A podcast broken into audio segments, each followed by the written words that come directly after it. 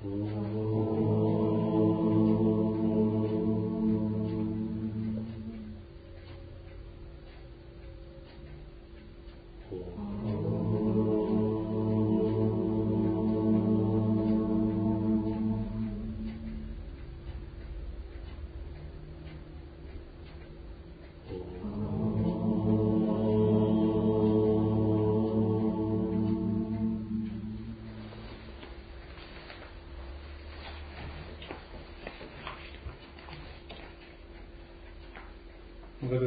я буду передавать ученикам линию божественной гордости.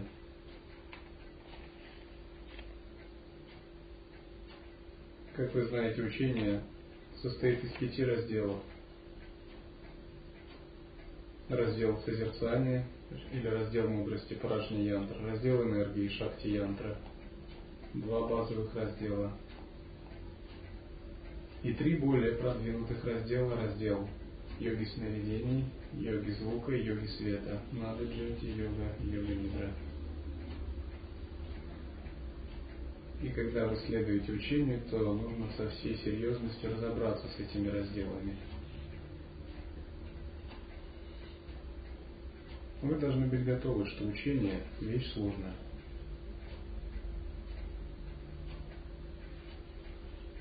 Когда мы овладеваем, нет другого выхода, как обрести мастерство во владении учением. А что вы хотели? Освобождение – это непростая штука. Она требует от нас превзойти себя, и нет другого выхода, как работать над собой. Ни сентименты, ни фантазии, ни поверхностность не годятся для того, чтобы бороться за свободу. Не так-то это просто. Однако у вас всех есть возможность изучать и практиковать учение. У вас есть безграничный потенциал. Махасидхами становились даже сапожники, стирщики белья, проститутки и разбойники. Даже люди с дурной кармой из низших каст. Означает, что если вы серьезно обучаетесь и практикуете, вы можете достичь освобождения, вы можете безгранично развить свой потенциал, обрести мастерство – независимо от того, кем вы были раньше, каким бы вы ни были ограниченным существом до встречи с духовным путем. Потому что встреча с духовным путем меняет все, если мы правильно идем по духовному пути. И два базовых раздела пражни янтры и шакти янтры являются фундаментом учения – который вновь и вновь надо скрупулезно разбираться в нем и применять его. Из них раздел созерцания состоит из трех главных линий. Это линия, собственно, природы ума или осознавания, линия божественной гордости и линия пространства. Это вполне четкие как бы, инструкции, как практиковать или как вообще менять свою жизненную философию – работая с этими линиями. Об обнаженном осознавании мы уже говорили раньше. Обнаженное осознавание или созерцание, это означает, мы, медитируя, развиваем осознанность внутреннего наблюдателя. К примеру, когда вы практикуете атмавичару, выполняете наблюдение при ходьбе, работаете с наблюдением мыслей, развивается ваше обнаженное осознавание – Главное продолжать прояснять, в чем сущность этой линии. Линия божественной гордости – это нечто другое, то, о чем мы еще не говорили. Она связана с позитивными ощущениями себя и с изменением самооценки. Она даже как бы при практике выглядит более интересной.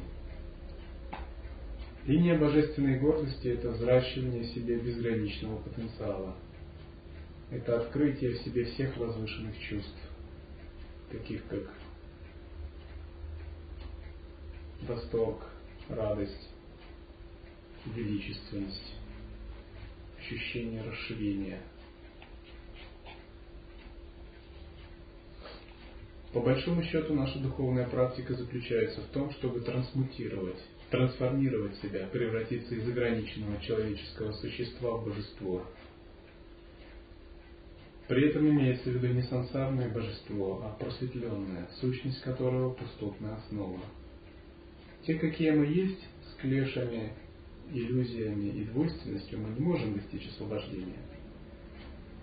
Но мы не можем их как-то игнорировать, отсечь, а, потому что все равно эта карма остается с нами. Учение Тантры говорит, что есть метод трансформации, сублимации. Когда мы все наши состояния энергии можем превратить из одного в другое, из негативного в позитивное. Мы можем полностью изменить мнение о самом себе. Именно память о самом себе, мнение о самом себе как ограниченном человеке держит нас в оковах сансары. Когда мы меняем представление о себе, то мы видим, и сансара начинает исчезать. Потому что другой сансары, кроме нашего ума, нет. Как сказал Махасид Хтилопа Наропа, Наропа, тебя держит не сансара, а твои представления, привязанность к твоим представлениям. Когда мы выращиваем божественную гордость, мы превращаем себя, свои представления о себе как о человеке, представление о себе как о пробужденном божестве.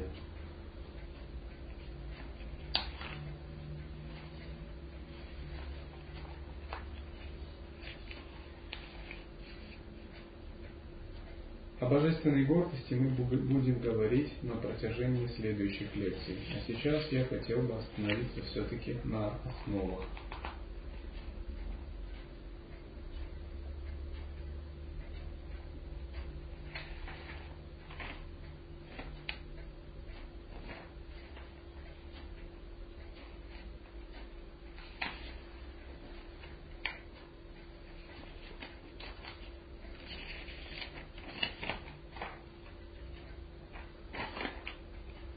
Тот мир, в котором мы живем, является миром грез, миром грезящих существ, миром иллюзий. Эти иллюзии сопровождают грезящих существ с утра до вечера. Почему есть эти, эти иллюзии? Обычно на санскрите их называют маха-майя. Потому что есть воздействия вуалирующей силы. Говорят, что у Абсолюта есть две основные энергии – Викшепа и Аварана. Одна из них – это вуалирующая сила.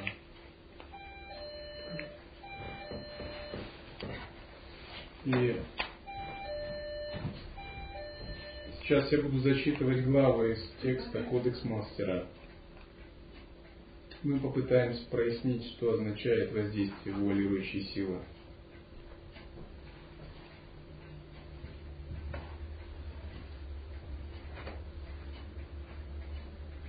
В момент, когда вы вступили на духовный путь, вас коснулось беспредельное. И сны разума начали постепенно рассеиваться.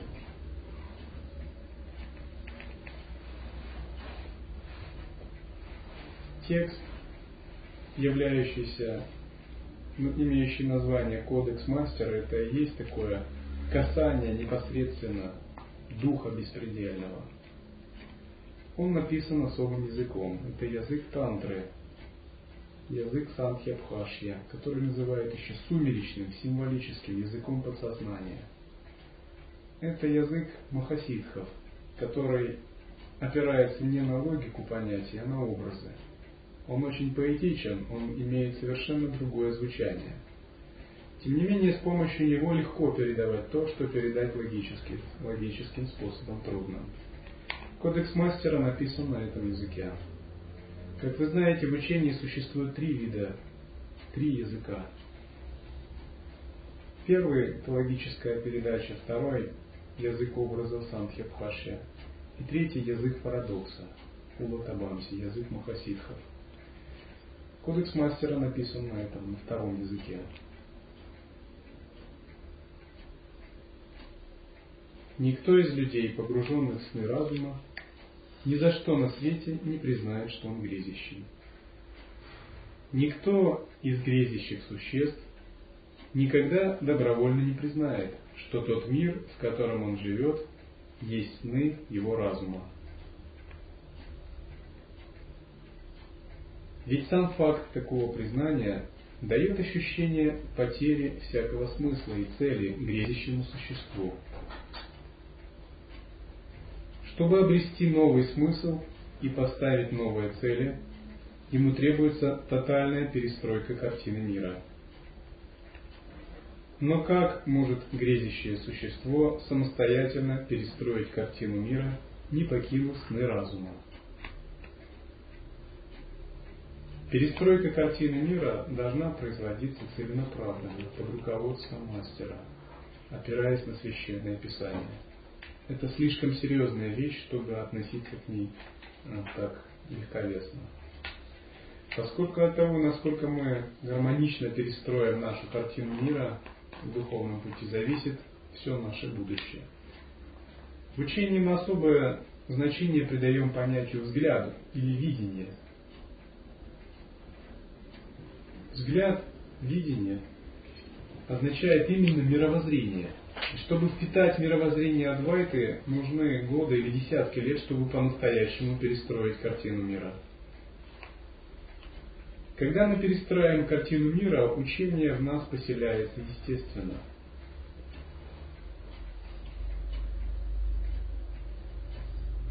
Поэтому у грезящего существа выход один – держаться за свою картину мира, отвергая любые сомнения в ее реальности. До тех пор, пока могущественные силы, ставленники беспредельного, позволяют это делать. Или пока не произойдет чудо, встреча с мастером и путем.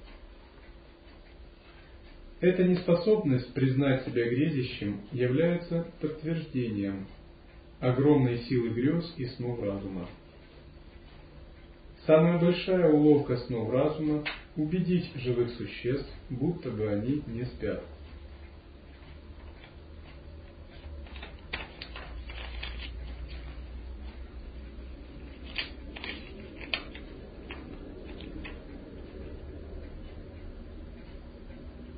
Касание беспредельного, случайной вспышки на время способно нейтрализовать вуалирующую силу.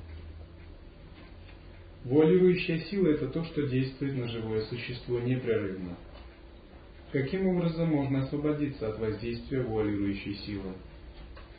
Только если мы находимся в бдительном, осознанном состоянии. Как только мы отвлекаемся, вуалирующая сила снова начинает действовать. При обучении монахов и мирян я очень большое внимание придаю развитию созерцательности при ходьбе и всех, всех действиях, развитию внимательности. Это единственный способ преодолевать эту самую вуалирующую силу.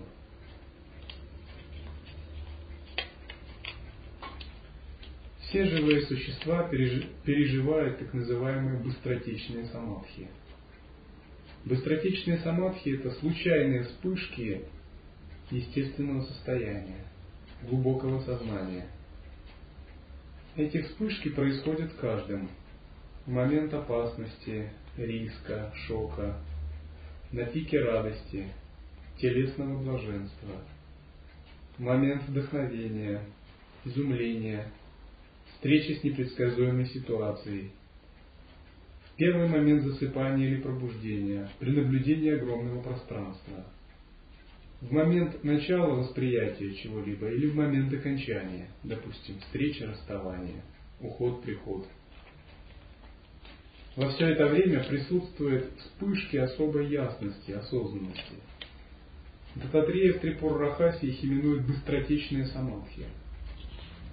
И если человек пребывает в бдительности, он может распознавать эти вспышки, интегрируясь с ними и входить в более глубокое состояние.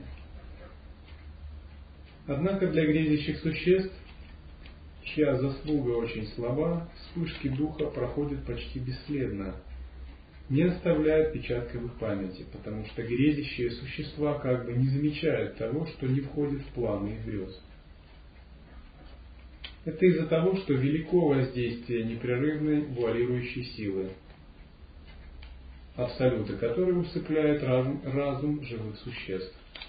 Как только мы оказываемся в бессознательном состоянии, вуалирующая сила наш разум усыпляет. Что означает усыпляет разум? Это означает, что фокус нашего сознания перемещается с интуитивного разума на более плотные слои, на понятийный ум, манас, на память, читту и на эгоистичное восприятие, ахамгару. Мы скользим по периферии, наше сознание становится неглубоким из-за сильных разграничительных актов двойственности. Вот такие разграничительные акты и заставляют нас воспринимать мир субъект-объектным способом. Это вуалирующая сила. Для йогина преодолеть вуалирующую силу майи – это самая большая задача. По сути, преодолеть ее и достичь освобождения – это одно и то же. Абсолют всегда существует, но вуалирующая сила не дает его воспринимать. Поэтому, когда мы занимаемся практикой внимательности, наша внимательность избавляет нас от этой вуалирующей силы. Когда вуалирующая сила реально действует? когда мы схватываемся мыслями, концепциями. Когда мы действуем из памяти, а не из интуитивного разума. Когда мы подвергаемся фиксированным идеям. Всякий раз, когда чувства захлестывают свет ясности нашего сознания.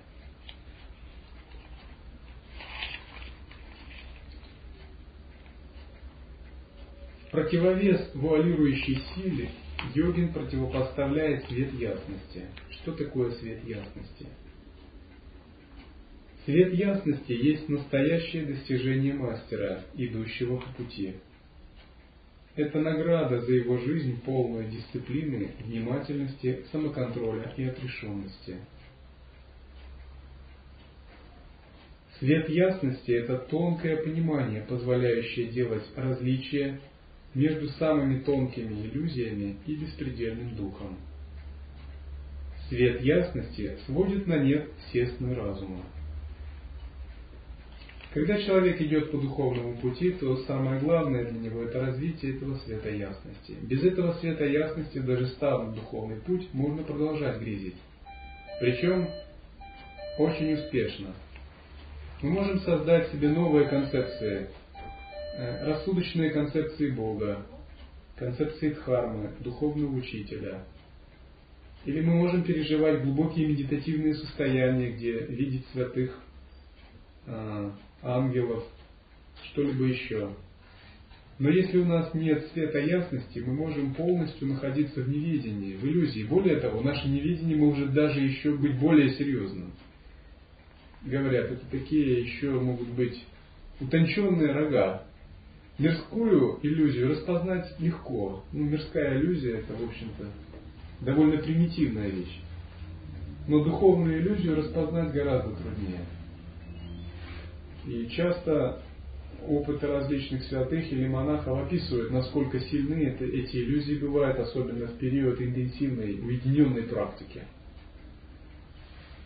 И это та же самая вуалирующая сила, которая принимает более утонченные, более изощренные формы. В иллюзии впадают не то что начинающие практики, даже монахи со стажем. Если вы видели э, картину «Искушение святого Антония», знаменитую картину, это как раз э, демонстрация иллюзий, которые могут возникать, особенно во время интенсивных практик.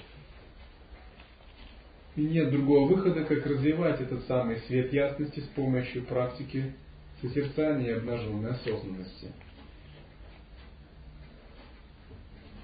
Свет ясности подобен острому клинку, который рассекает грезы и извлекает из них вспышки духа.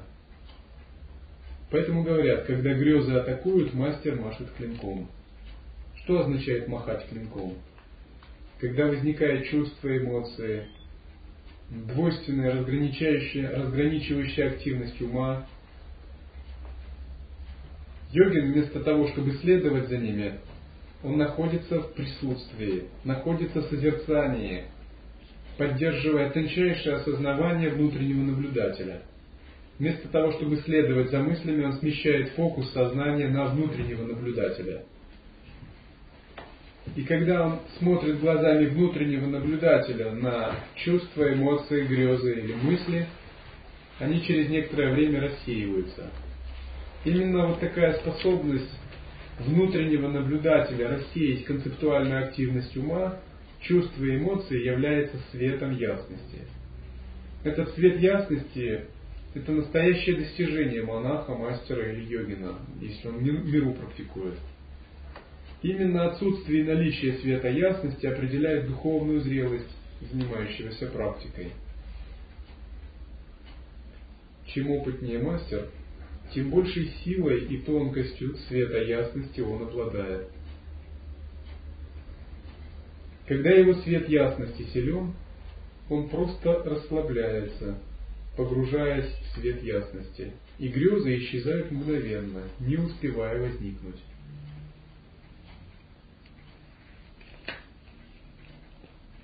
Когда благодаря жизни полной тренировок и внимательности мы развиваем в достаточной степени свет ясности, мы видим, что грезы больше не властны над нами. Мы видим, что любые эмоции, движения мыслей сталкиваются с нашим тончайшим сознанием внутреннего наблюдателя. Ни привязанность больше не властна над нами, ни гнев, ни жадность, ни сексуальное желание, ни концептуальная активность. Мы можем от них постоянно дистанцироваться – тогда все сансарные иллюзии начинают постепенно оставлять нас. Мы начинаем понимать, что вот это самое тонкое осознавание и есть тот свет, который ведет нас по духовному пути, и что он является самой дорогой вещью на свете. Вначале свет ясности йогина слаб. Когда каналы забита, энергия слабо циркулирует, и ум много рассеивается на суету, то его как бы вообще почти нет или он проявляется такими короткими вспышками. Но благодаря тренировкам этот цвет ясности постоянно возрастает. Цвет ясности возрастает благодаря соблюдению самай, чистому соблюдению гуру-йоги, накоплению заслуг, служению сатве, когда вы выходите на сверхличностное сознание –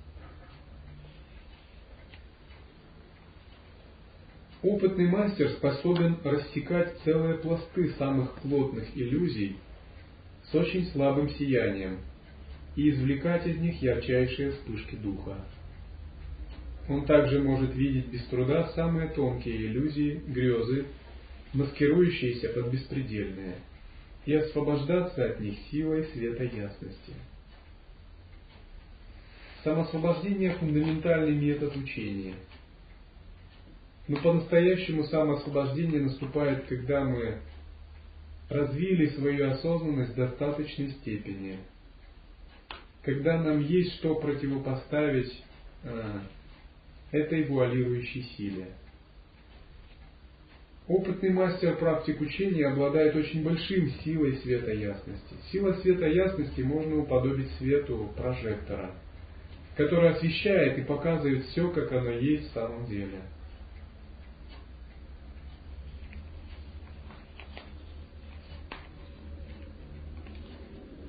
Внутри нас существует энергия.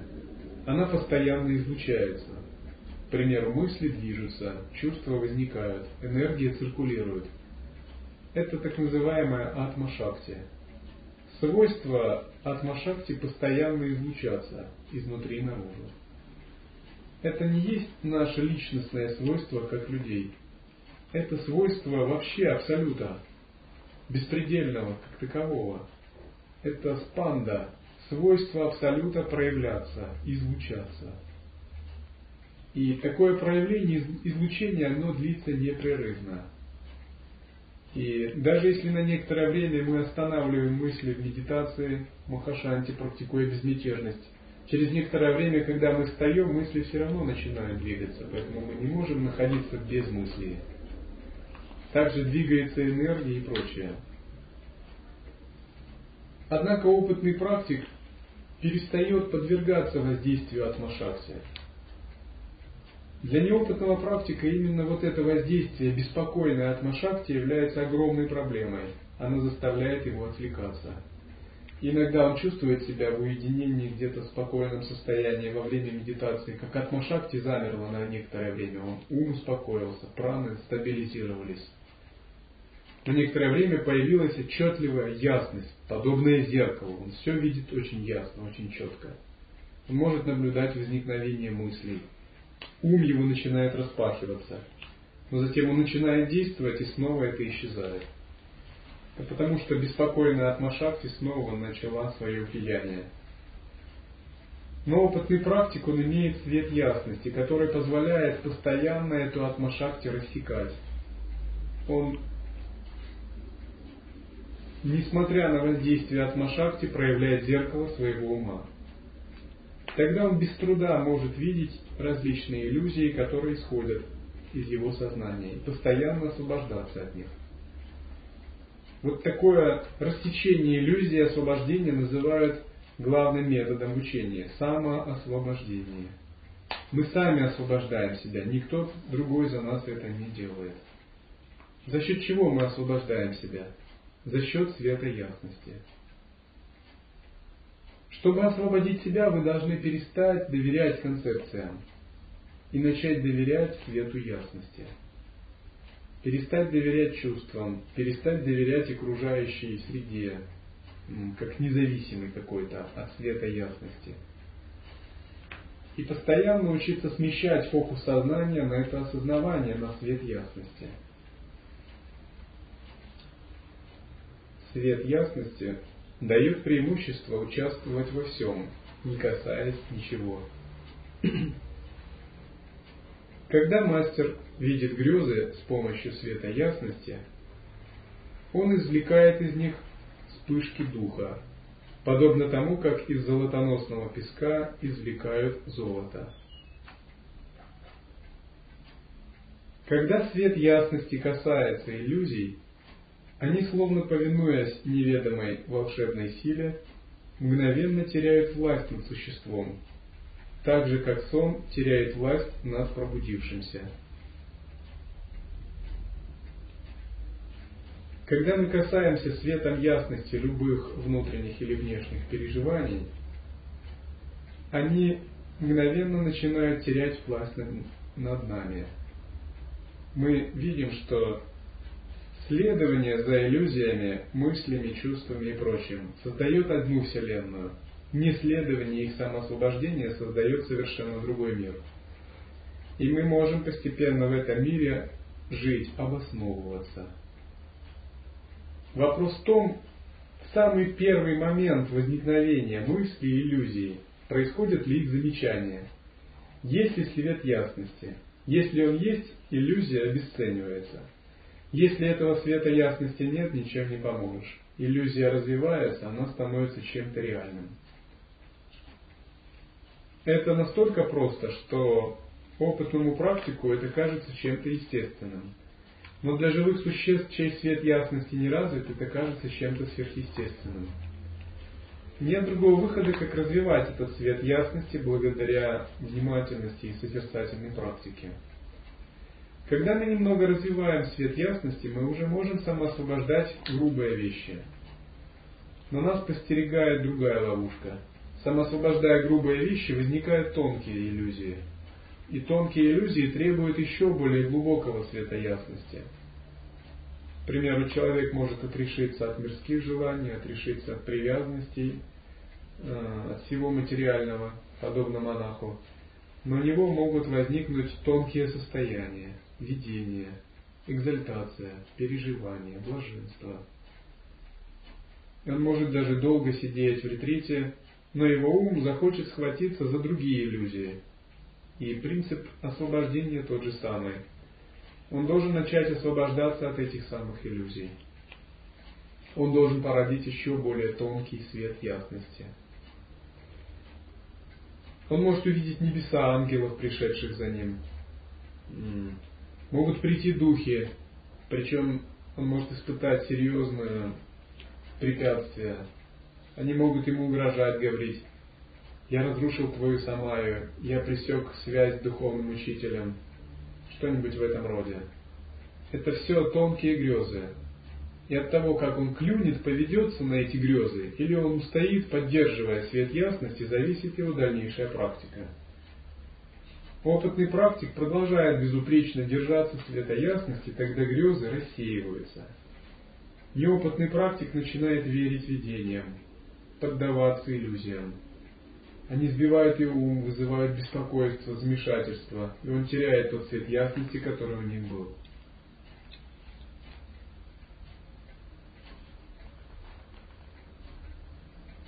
Коснувшись грез, свет ясности превращает их в чистые поля беспредельного. Из тонких грез мастера создают радостные поля игр, полные гармонии, изящества, красоты и утонченности. Из плотных грез свет ясности мастера создает яростные силовые поля гневных игр – где играют жесткие излучения беспредельного. Жесткие излучения беспредельного не знают компромиссов и играют в своих полях по принципу «все или ничего». Нахождение в них для обычного человека подобно попытке войти в ад. Мастер же способен из них извлекать вспышки духа необыкновенной силы. Когда опытный практик имеет свет ясности, то говорят, все в его видении превращается в мандалу, в чистое измерение. Это не то, чтобы он превращает все в мандалу как-то специально, искусственно, визуализируя или настраивая себя. В случае устойчивого пребывания в свете ясности все само преобразуется в чистое видение – Часто мы говорим, что надо тренироваться воспринимать мир чистым образом. Других воспринимать как божества. Все звуки как мантры. Мир как мандалу. А все как лилы, как игру. Однако, когда мы даже пытаемся это делать, это как бы нечто искусственное. Мы тренируемся вроде бы так смотреть, но пока не видим, что особенно видно это. В случае же света ясности это видится естественно, вы это видите по-настоящему. Вы видите это как не нечто искусственное, свизуализированное, а вы как открываете новую область во Вселенной. Вы видите, надо же, я был слеп, а теперь прозрел. Все оказывается совсем не так, как я думал. Вы словно обретаете такое видение другой локи, другого измерения Вселенной, или смотрите на Вселенную под другим углом. И вам начинают одна за другой открываться такие тайны вы видите, что под одним углом это человек, а под другим и это обычные дела, а под другим это воплощение энергии Кали в шахте какой-нибудь, это ее лилы.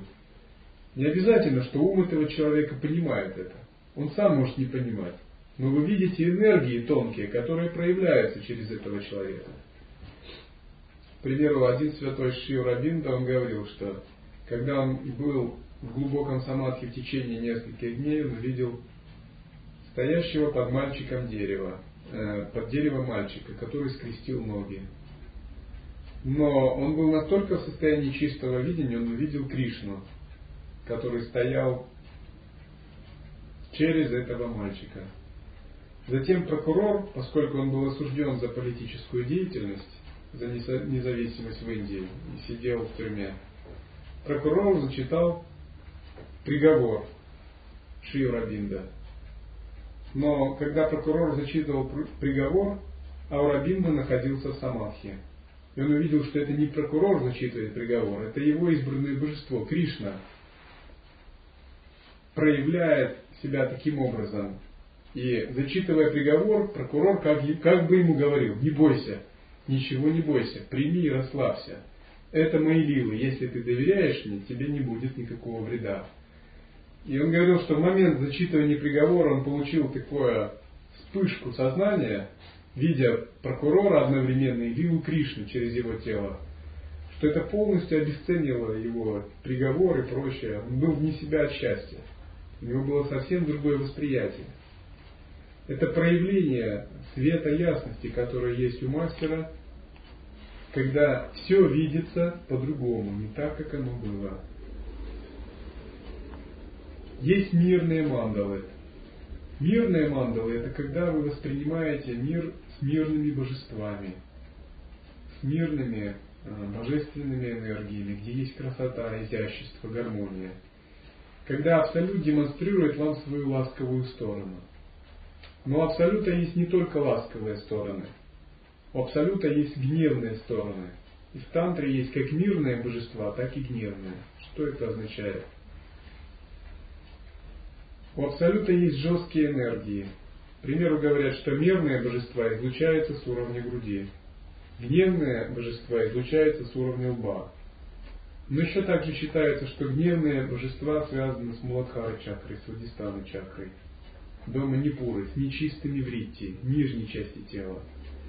Начиная от Анахата чакры, есть чистые вритти, возвышенное состояние. И в зависимости от того, какой энергией сталкивается свет ясности, проявляются или мирные божества, или гневные. К примеру, гневные божества это Кали, Смашантара, Дурга. Часто их изображают с чашей из черепа, наполненной кровью, с ожерельем из черепов, э, с изогнутыми ножами, в устрашающем обнаженном виде, с отрубленными головами, с распутанными волосами. Это символика. И это не фантазия поклоняющихся.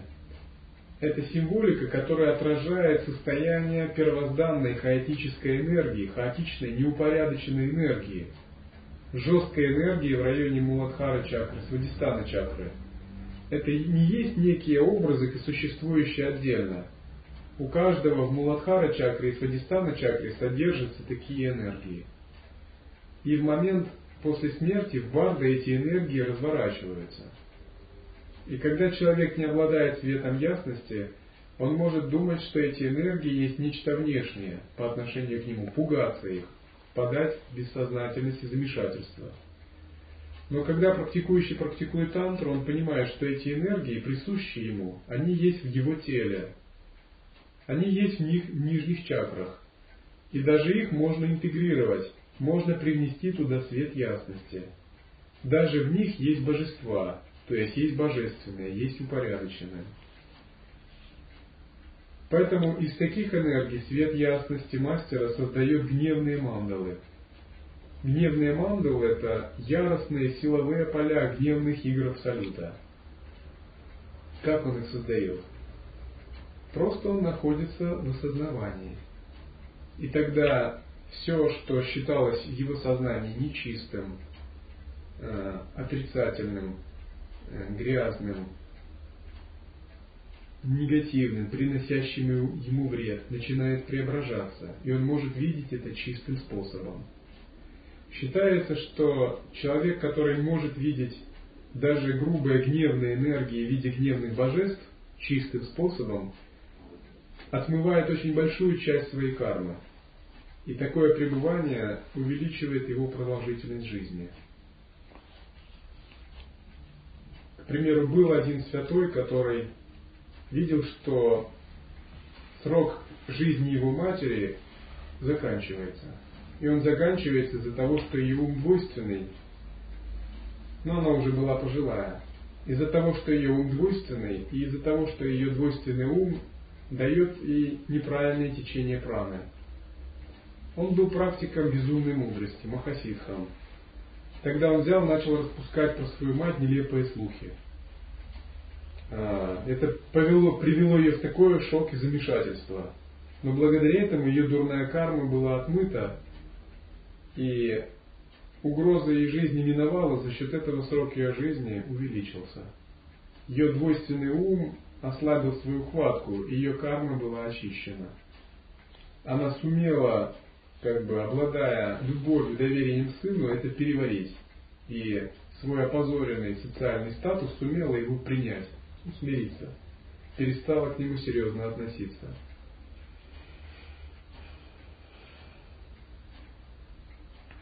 Иногда гневные мандалы могут описываться очень устрашающе. И говорят, что если обычный человек туда попадет, он, ему может показаться, что это ад. Однако для мастера даже ад становится раем, потому что не существует ни ада, ни рая вне нашего сознания. Существуют мирные гневные энергии Абсолюта, мягкие и жесткие энергии Абсолюта. И когда мастер попадает в любой из миров, у него есть свет ясности. Соединяя свой свет ясности с энергиями Абсолюта, он превращает его в чистую землю, в мандалу, сакральное, священное пространство, а сам становится божеством в центре этого пространства. Он покоряет любые энергии, воцаряясь там как божество. И даже если были какие-либо негативные энергии, он их полностью усмиряет. Примеру, ситхи древности часто отправлялись в места силы и силой своего самадхи усмиряли злых духов, демонов, препятствующих людям, наносящих болезни. Они их усмиряли силой своей святости. Когда они их усмиряли, они брали с них клятвы не приносить вреда, покровительствовать йогам, а, не, причин... не совершать убийств, связывали их обетами, давали наставления – и даже демоны и злые духи становились на путь практики. Вот когда такое происходит, говорят, что мастер превратил яростные энергии в мандалу, в чистое видение, изменил сознание существ, живущих в этой энергии. Он сделал это за счет света ясности.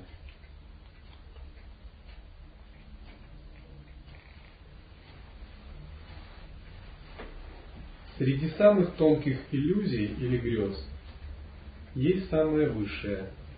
Это миры бесконечного пространства, миры пустоты, миры бесконечного сознания, миры, где нет восприятия. Эти иллюзии самые последние на пути к реализации.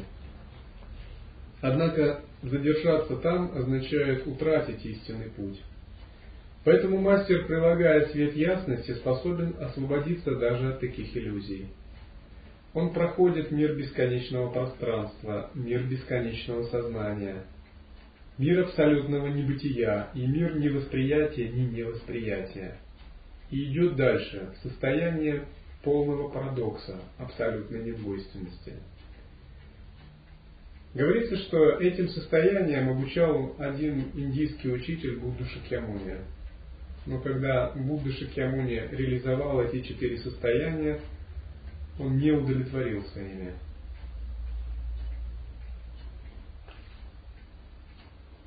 Захватить и растечь светом ясности тончайшие грезы – великое искусство мастера, оттачиваемое всю жизнь. Свет ясности подобен мечу, который рассеивает тонкие кармы йогина – Вначале свет ясности мы порождаем в поверхностном сознании, когда мы практикуем обнаженное созерцание. Постепенно такой свет ясности должен проникнуть в сновидение и ваши сны. Что означает проникнуть в сновидение? Когда вы видите сновидение, вы полностью освобождаетесь от зависимости сновидений. Вы их можете остановить, прервать, возобновить по своему желанию – вы обладаете этим светом ясности, который позволяет вам контролировать сновидения. Сновидения разворачиваются, вы в них входите. Но у вас есть более тонкое сознание, которое позволяет быть независимым от сновидений. Когда практикуют божественную гордость, свет ясности проявляется как пхава, мироощущение. Но мы будем подробно говорить о пхаве на следующих лекциях. Но Бхава, божественная гордость, это непрерывно излучающаяся волна, которая позволяет не подвергаться иллюзиям.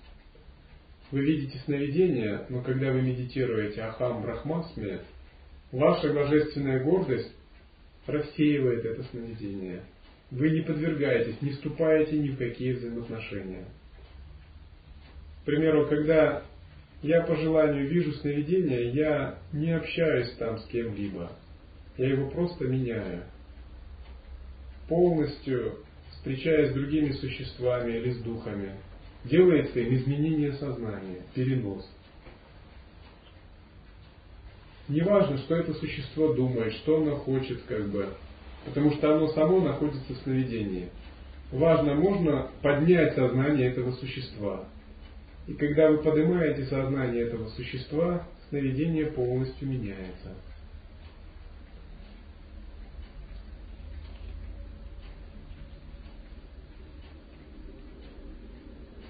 Это практика божественной гордости в сновидении, это напоминает вот что. Один начинающий йогин ее практиковал таким образом.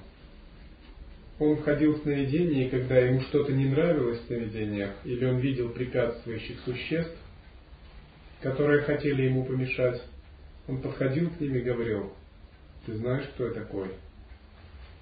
Нет, ты хоть знаешь, кто я такой? Ахам Брахмасми. И тогда они начинали так впадать замешательство, не зная, как к нему подступиться. И он, видя, что это работает, более усердно еще начал практику. Он видел, как в сновидениях Ахам Брахмасми ему помогает фактически с любым справиться. Все начинают от него как бы так, все, кто недоброжелательно относился.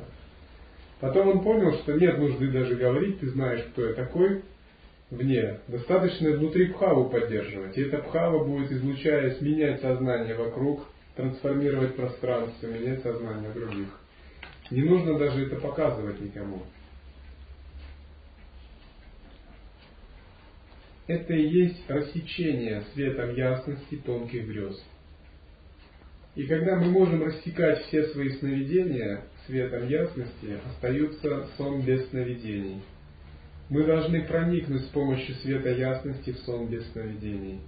И также научиться рассекать самые тонкие грезы.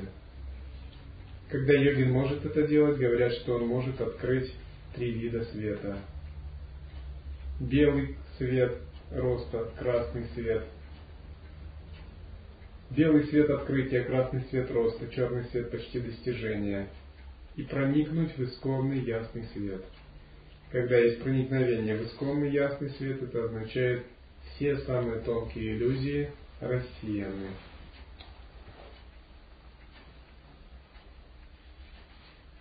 Свет ясности обретают благодаря памятованию себя и отрешенности. Не обретя способности непрерывно быть в свете ясности, невозможно надеяться обрести хоть что-нибудь стоящее на пути, ибо свет ясности – ключ к беспредельному. Это означает, что день и ночь, в жару и холод, на работе, дома или в монастыре йогин развивает свой свет ясности, в горе и в радости. В любых ситуациях он развивает свой свет ясности, пестует его, как мать воспитывает ребенка. День это дня, неделями, месяцами, годами. Всю жизнь до тех пор, этот, пока свет ясности из искры не станет огромным вселенским пламенем. Свет ясности начинающего практика подобен небольшой искорке, которую надо беречь. Поэтому есть такое наставление. Отклоняй развлечения, дорожи созерцанием. Другими словами, мы тот небольшой свет ясности должны очень бережно нести, как свечу, закрывая от порывов ветра. Мы должны очень тщательно относиться к состоянию каналов, к состоянию энергетики, э, к самаям, к нерассеянию, не отвлечению в повседневной жизни, э, к неотвлечению на лишние какие-то дела и заботы, к поддержанию этого света ясности. Мы его должны беречь и пестовать день ото дня, анализировать и смотреть, растет ли у нас свет ясности, либо нет. И если он не растет, и мы должны выяснить, какие причины препятствуют его росту, составить целую стратегию, разработать целый план, как эти причины устранить.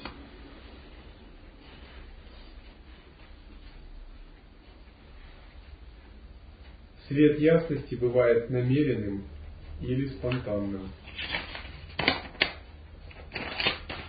Намеренный присущ ученикам, спонтанный мастерам, небожителям и небесным странникам –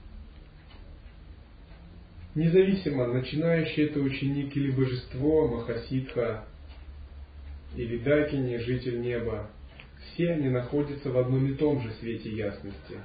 Разница только в том, что начинающий ученик имеет этот свет очень слабый. А Махасидха имеет этот свет, подобный огромному пространству. огромному вселенскому пространству. Намеренный свет ясности означает, мы принимаем внимательность с усилием. Мы постоянно пытаемся контролировать себя. Поэтому говорят, что у йогина есть как бы два помощника – бдительность и внимательность. К примеру, когда вы практикуете атмавичару, наблюдение при ходьбе, ваша внимательность означает тот аспект сознания, который направлен на, к примеру, чувство «я». А бдительность – это другой аспект сознания, который проверяет вашу внимательность. Если внимательность играет роль солдата, то бдительность играет роль офицера, который проверяет солдата, хорошо ли он выполняет свои обязанности. Таким образом, у вас всегда в сознании существуют такие два аспекта. Внимательность – это постоянно работающий фактор, а бдительность – это периодически проверяющий, насколько вы внимательны. Так обычно используется э, внимательность намеренная. Спонтанная внимательность не нуждается в проверках, она естественна. Она приходит спустя годы духовной тренировки, когда ваша внимательность становится привычной. Когда йогин обрел спонтанную внимательность, ему уже нет нужды как-то слишком напрягаться или проверять себя. Он подобен опытному пловцу, который, прыгнув в воду, может плыть в любом стиле он может даже расслабиться, течение его все равно будет нести, потому что он настолько хорошо управляет своим телом.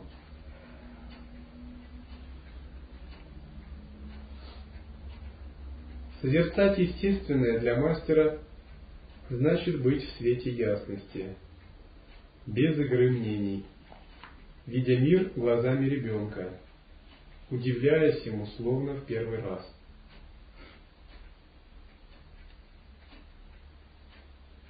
Быть в свете ясности без игры мнений означает не быть скованным своими мнениями. Знать, что свет ясности важнее любого мнения. Потому что любое мнение – это оценка, это двойственность. Оно не имеет никакого значения. Мы, люди, придаем очень много значения своему концептуальному мнению. Однако любые мнения – это грезы. Допустим, в мире богов концептуальное мышление вытеснено медитативными состояниями. К примеру, боги вообще как бы не думают подобно людям. Они испытывают медитативное состояние. Думание для них является чем-то уже очень громоздким, очень грубым. Это не означает, что нам нужно полностью не думать. Скорее это означает, что нам нужно быть, перестать быть зависимым от концепции, от игры мнений.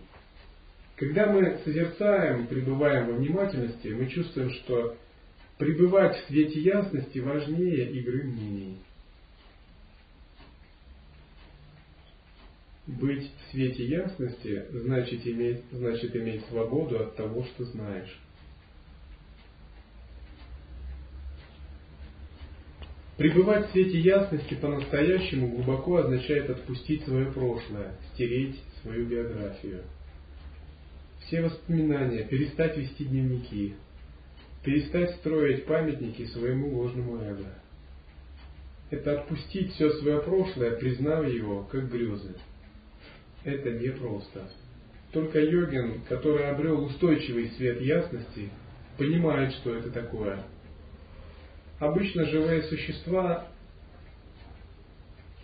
создают память о своей жизни, о своей непрерывности – и живые существа скованы памятью о том, что они знают о самом себе. Они считают себя тем-то и тем-то, и эта память, которую они постоянно поддерживают, не дает шанса им меняться. Она не, да, не дает им никакого свободного выбора. Когда вы хотите трансформироваться, ваша память мешает вам. У вас нет никакого маневра, вы ничего не можете сделать, не опираясь на эту память. Но святые говорят, что нужно отсечь прошлое и будущее и жить настоящим. Жить в свете ясности, не руководствуясь памятью прошлого. Отсечь надежды и страх. Только тогда по-настоящему свет ясности развивается. Поскольку свет ясности чрезвычайно ценен, то мастер вновь и вновь пестует его, памятуя себя, пребывая дни, месяцы и годы, пока не обретет полноту естественного состояния.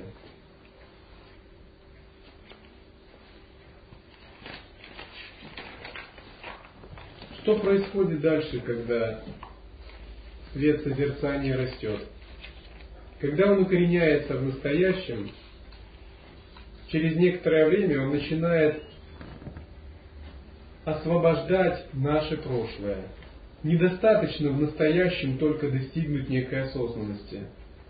Свет ясности должен распространиться на прошлое и на будущее. Как он должен распространиться? На будущее это означает, мы должны отбросить иллюзорные цели, исходящие из обычного фиксированного сознания. Мы должны отбросить старые иллюзорные воспоминания, исходящие из памяти о прошлом. К примеру, даже в психотерапии существует метод, который говорит, что, возможно, причина твоих болезней и нынешних неурядиц содержится в прошлом – где-то в прошлом ты дал себе неправильные обещания, ты уже не помнишь о них, но твои старые санкальпы работают. И тогда психотерапевт погружает пациента в подсознание, где заново проигрывает болезненную кармическую ситуацию. И пациент заново для себя ее переживает только благоприятным способом. И когда он заканчивает сеанс, пациент чувствует, что проблема его отпустила. Вот такая психотерапия – это очистка старых карм подсознательных самскар. Однако в учении нас не интересует психотерапия. Мы говорим, что свет ясности должен проникнуть в нашу память и задним числом стереть все старые воспоминания. Мы должны изменить полностью представление о себе не только в настоящем, но и в прошлом – посмотреть на свою жизнь, свое рождение, свои старые взаимоотношения под другим углом зрения.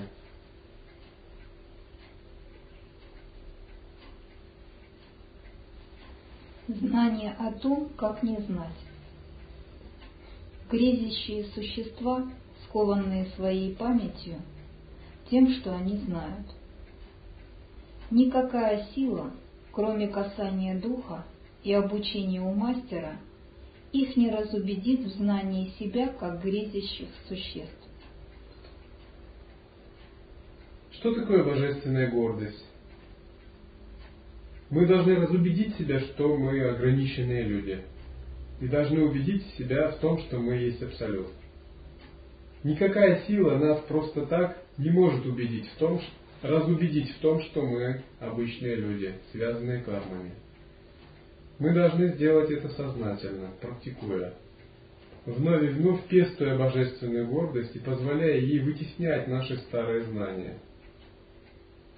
Наше новое знание о себе как об абсолюте, как о божестве, в частности, когда мы практикуем божественную гордость, постепенно должно вытеснить до капли, до последней капли, нашу старую память о себе как об ограниченном существе. Скованность тем, что знаешь, заставляет привычно мыслить и отсекать любой путь к свободе, заменяя его грезами из прошлого. Скованность тем, что знаешь, означает сформированный опыт. На стадии просветления у йогина опыт не формируется. На стадии высшей ступени самоосвобождения самоосвобождение происходит мгновенно – это не значит, что йогин не обладает памятью. Он обладает памятью, но его память перестает давлеть над ним. Он от нее не зависим. Обычные же люди сильно скованы памятью. Память ограничивает любые их возможности выбора. Один Махасидха писал так, что ум йогина непостоянен, а его слова подобны лепету безумца или слухам о далеких событиях. Почему он так писал? Потому что его опыт не формируется. У него бесконечная возможность выбора, бесконечная возможность вариаций жизненных путей. Его ум по-настоящему полностью свободен. Он подобен божеству, которое танцует в пространстве. Обычные же люди сильно скованы своим прошлым. Это прошлое определяет их будущее и настоящее – люди чувствуют, что даже как они не практикуют, над ними давлеет груз прошлого, который ведет их сугубо по рельсам их нынешней жизни. Поэтому они, им очень трудно сделать шаг вправо или влево с этих рельс прошлого. Но на стадии непрерывного самоосвобождения мы чувствуем, что прошлое перестает над нами давлеть. В каком случае прошлое перестает давлеть над нами? В том случае, когда наше самоосвобождение по скорости выше, чем старые воспоминания. Как только старые самскары начинают происходить и оказывать влияние на наш ум, наше самоосвобождение тоньше и быстрее. Оно блокирует его и стирает. На еще более высоких стадиях вспышка ясности проникает в прошлое одним ударом, рассекая ум. И тогда все старые воспоминания подобны ворам, которые крадутся в пустой дом. Они приходят, но эго у йогина больше нет. Его эго напоминает пустой дом, в котором ворам не, нечего искать. Когда грезящие существа мыслят привычно, они поглощены глубокими снами разума. Когда они смотрят на беспредельное глазами снов разума, оно тут же скрывается. Когда мы мыслим привычно, мы не видим абсолют. Мы не можем понять Сарва Мэва Брахма. Мы не можем понять выражение Ахам Брахмасми. Мы не можем понять Брахман Сад Джагат Митхи. Абсолют реален, иллюзия нереальна. Потому что, опираясь на прошлый опыт, мы мыслим стандартно, как обычно. Но Абсолют существует каждую секунду. Он существует прямо сейчас. Мы его не видим, потому что мы смотрим глазами а с опорой на прошлую память. Глазами себя как человеческого существа. Когда мы можем увидеть Абсолют, реализовать истину Сарвам и Брахман? Только тогда, когда вытесним память о себе как о грезящем существе, ограниченном кармой – и породим новое видение самого себя. Видение «Я есть Абсолют». Чтобы породить такое видение, на это уходит целая жизнь, полная духовной тренировки. Это так же, как, к примеру, если миллионер, если человек хочет разбогатеть в мирском смысле, он должен обрести сознание богатого человека. Он должен вытеснить в себе э, скаридное, мелкое сознание до конца. Он должен породить новые замашки. Э, гордость миллионера, широту души, э, способность вкладывать деньги и тратить их, привычку к роскоши. Таким же образом, мы должны породить в себе новое ощущение, новое видение себя, когда мы практикуем путь божественной гордости. И это новое ощущение должно вытеснить старое ощущение себя. Во сне разума беспредельного как бы не существует, и все выборы предопределены грезами. А когда выборы предопределены для грезящих, это значит только одно – выбора нет вообще. Когда человек пребывает в иллюзии, для него как бы нет Брахмана, для него нет Бога, где он? Его просто нет. Там, где есть иллюзии, там нет Бога. Там, где есть Бог, там нет иллюзий. У него нет свободы выбора. Почему? Потому что за него решает карма. Самскары разворачивается, и он просто их воплощает. Самскарами управляют тонкие божества. Тонкие энергии, которые превосходят его самого. Поэтому у человека как такового нет выбора, пока он не сформировался как созерцающая личность. Выбор возможен только в момент, когда ты обладаешь светом ясности. Свободная воля по-настоящему появляется, как ичха-шакти реально действующая, когда ты развиваешь должный свет ясности, чтобы вступать в контакт с ичха-шакти. Обычный же человек, как правило, реализует не свой собственный выбор, а старые кармы, то, что он заработал ранее. И божества, формирующие кармическую нить этого существа, просто его жестко ведут. Если ему предоставляется выбор, то это такой очень как бы ничтожный выбор. Ну, купить бутылку пепси-колы или кока-колы. Что-то наподобие. Вот это, в этом заключается свобода воли живого существа. Этот выбор, конечно, не является настоящим выбором. Живое существо в клетке.